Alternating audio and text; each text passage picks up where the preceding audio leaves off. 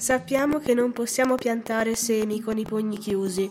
Per seminare dobbiamo aprire le nostre mani. Adolfo Maria Perez Esquivel, un uomo che ha lottato per la giustizia e la pace e non si è fermato neppure quando gli ostacoli che si è trovato di fronte sembravano schiacciarlo. Radio Memorie. Un programma organizzato da ACLI Trentine con il sostegno degli uffici politiche giovanili del Comune e della Provincia Autonoma di Trento, della Fondazione Caritro e del CSV Non Profit Network. Radio Memorie, giovani microfoni raccontano volti di pace e i loro sogni persi nella storia. Buongiorno radioascoltatori, siamo Maria Sofia Larcher e Francesca Angeli e oggi vi racconteremo della storia dell'argentino Pérez Esquivel, un uomo che ha lottato per la pace. Questo racconto comincia in Argentina, la terra del tango e delle sconfinate praterie. È il 1931 quando nasce Adolfo María Pérez Esquivel, da un padre immigrato spagnolo, Candido, e una madre, Mercedes, discendente della tribù Guarani. La popolazione dei Guarani è largamente diffusa nel Brasile meridionale, nel Paraguay e in Bolivia. Tribù dal forte spirito religioso, per anni sono stati perseguitati da agricoltori e allevatori senza scrupoli, che li hanno cacciati dalle terre ancestrali per impossessarsene e schiavizzare alcuni di loro. In particolare i Guarani vengono impiegati dagli stessi agricoltori nelle piantagioni di zucchero di canna e alcuni di loro, ribellatisi al sistema, vengono uccisi e mandati in prigione. La madre muore quando lui ha solo tre anni e il giovanissimo Perez Esquivel viene mandato in una scuola cattolica, dove comincia ad interessarsi alla politica mondiale dell'epoca. Successivamente, Perez Esquivel si iscrive alla Università de La Plata e nella Scuola Nazionale delle Belle Arti, dove diventa scultore e architetto e dove insegna come maestro di architettura fino al 1974.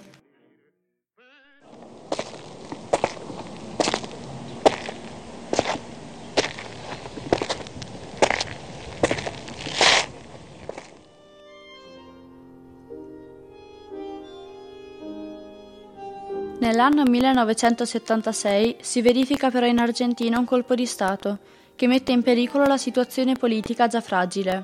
Quando Rafael Videla, tenente generale della fanteria dell'esercito argentino e collaboratore dei nazisti fuggiti dalla Germania caduta, prende potere, il suo governo ricorda così tanto quello nazista che il generale viene soprannominato Hitler della Pampa.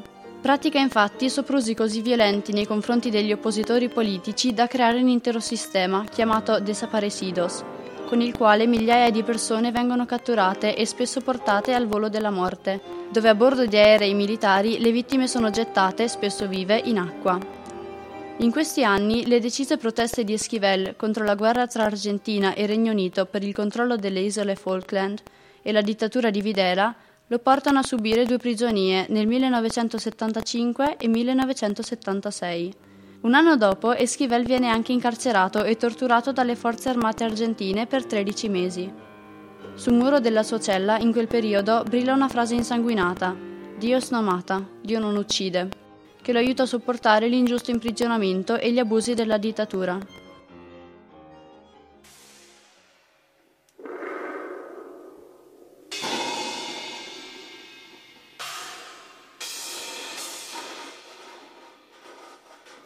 Durante i 32 giorni passati nel centro di tortura ci sono stati momenti in cui la luce del mattino ha illuminato i muri ed io ho potuto intravedere ciò che vi era scritto sopra.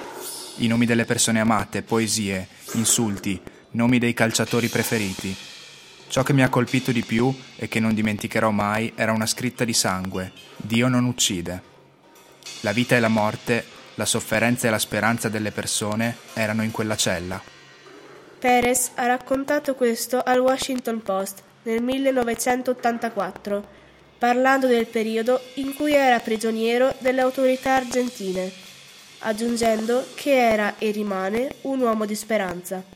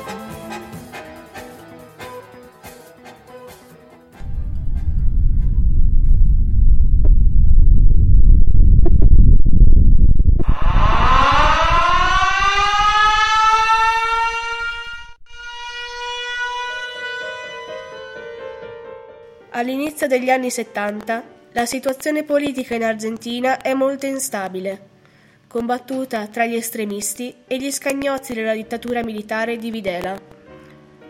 È il periodo noto come processo di riorganizzazione sociale, quando nel 1955 il populista Jean Domingo Perón, ex presidente dell'Argentina, precursore del movimento contro la povertà, viene cacciato dal paese, Esquivel prende le sue difese, ponendosi nell'opposizione peronista, parte del movimento giustizionalista, un partito di sinistra cappeggiato da Evita Perón, attrice e moglie dell'ex presidente. A differenza di alcuni suoi amici attivisti, Esquivel non usa mai la violenza come arma per il cambiamento.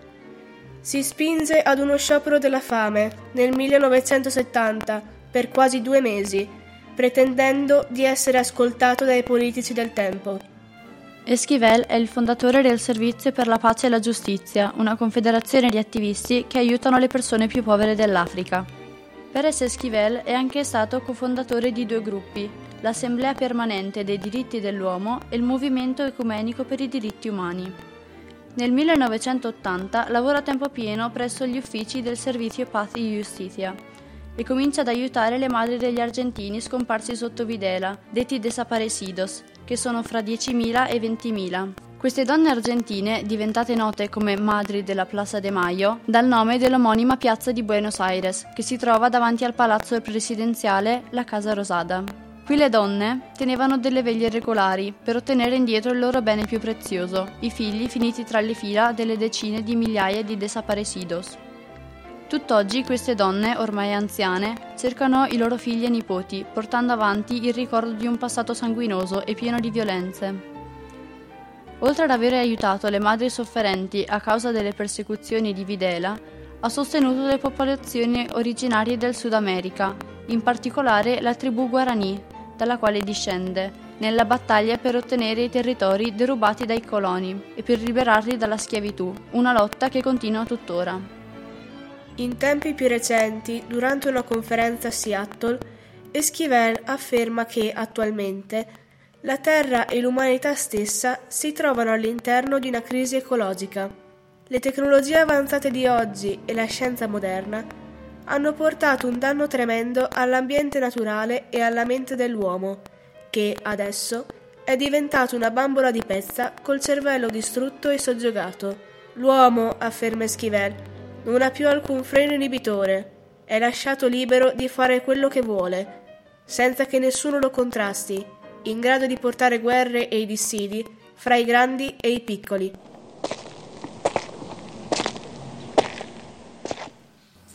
Non tirarti indietro a braccia conserte, fai un passo avanti. C'è veramente luce e speranza di resistere all'ingiustizia e promuovere la pace senza violenza.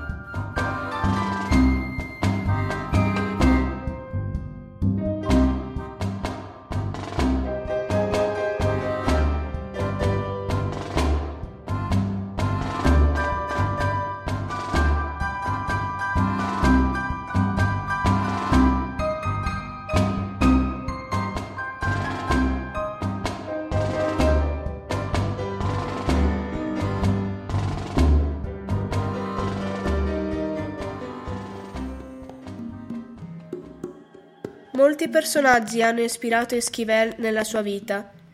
Primo fra tutti Mahatma Gandhi, il leader politico indiano che ha lottato per l'indipendenza di India e Pakistan dall'impero della Gran Bretagna, da cui ha preso spunto nella lotta per la libertà attraverso una battaglia non violenta. Esquivel ha anche apprezzato molto il pensiero politico del filosofo italiano Giuseppe Giovanni Lanza del Vasto, un gandiano, tanto da incontrarlo all'età di 18 anni in una conferenza in Argentina. Più controverso è il rapporto di Esquivel con l'attuale Papa Bergoglio, che precedentemente era arcivescovo di Buenos Aires. Esquivel ha infatti affermato che gli mancava il coraggio sufficiente mostrato da altri vescovi per sostenere la nostra causa per i diritti umani durante la dittatura. Ha però successivamente chiarito che Bergoglio ha fatto quello che poteva data la sua età in quel momento e che non era complice e non aveva legami con la dittatura. Il rapporto di Esquivel con la comunità cattolica è rimasto comunque molto stretto, vista la sua stessa fede cattolica.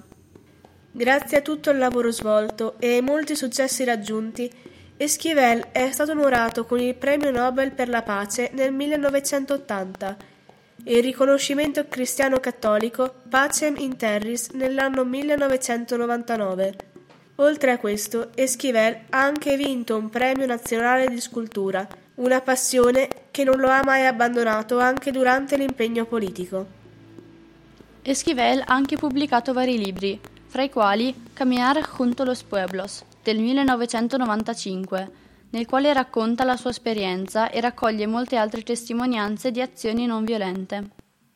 Ver cómo en un mundo con tanta violencia podemos construir la paz. È possibile. Eh, bisogna vedere come in un mondo dove c'è tanta violenza possiamo costruire la pace. È possibile? Y nosotros afirmamos que sí, que es posible construir la paz. La paz no se regala, la paz se costruye. Dopo essere stato scarcerato, Esquivel ottiene il premio Nobel e nel discorso di premiazione dichiara di come lui rappresenti la lotta argentina per i diritti umani, a nome di tutti i suoi lavoratori, dei suoi contadini e dei suoi preti che lavorano per la pace. Nel 2003 viene eletto presidente della Lega Internazionale per i diritti e la liberazione dei popoli. Ora Esquivel continua a sostenere i movimenti pacifisti non violenti in tutto il mondo e attraverso la sua associazione Paz y Justicia aiuta a ricordare ed evitare i disastrosi effetti della dittatura in Argentina. La democrazia non è gratis, non si tratta di mettere una scheda in un'urna ogni quattro anni. È una Costituzione permanente e collettiva, giorno dopo giorno. È diritto all'uguaglianza per tutti, Diritto per i giovani ad avere una buona istruzione, diritto alla libertà, diritto a vivere. Radio Memorie, un programma di ACLI Trentine, Associazione 46esimo Parallelo, Forum Trentino per la Pace e i Diritti Umani, Studio d'Arte Andromeda, USPID, Samba Radio e Radio Trentino in Blu. Con il sostegno degli uffici politiche giovanili del Comune e della Provincia Autonoma di Trento, Fondazione Caritro e CSV Non Profit Network.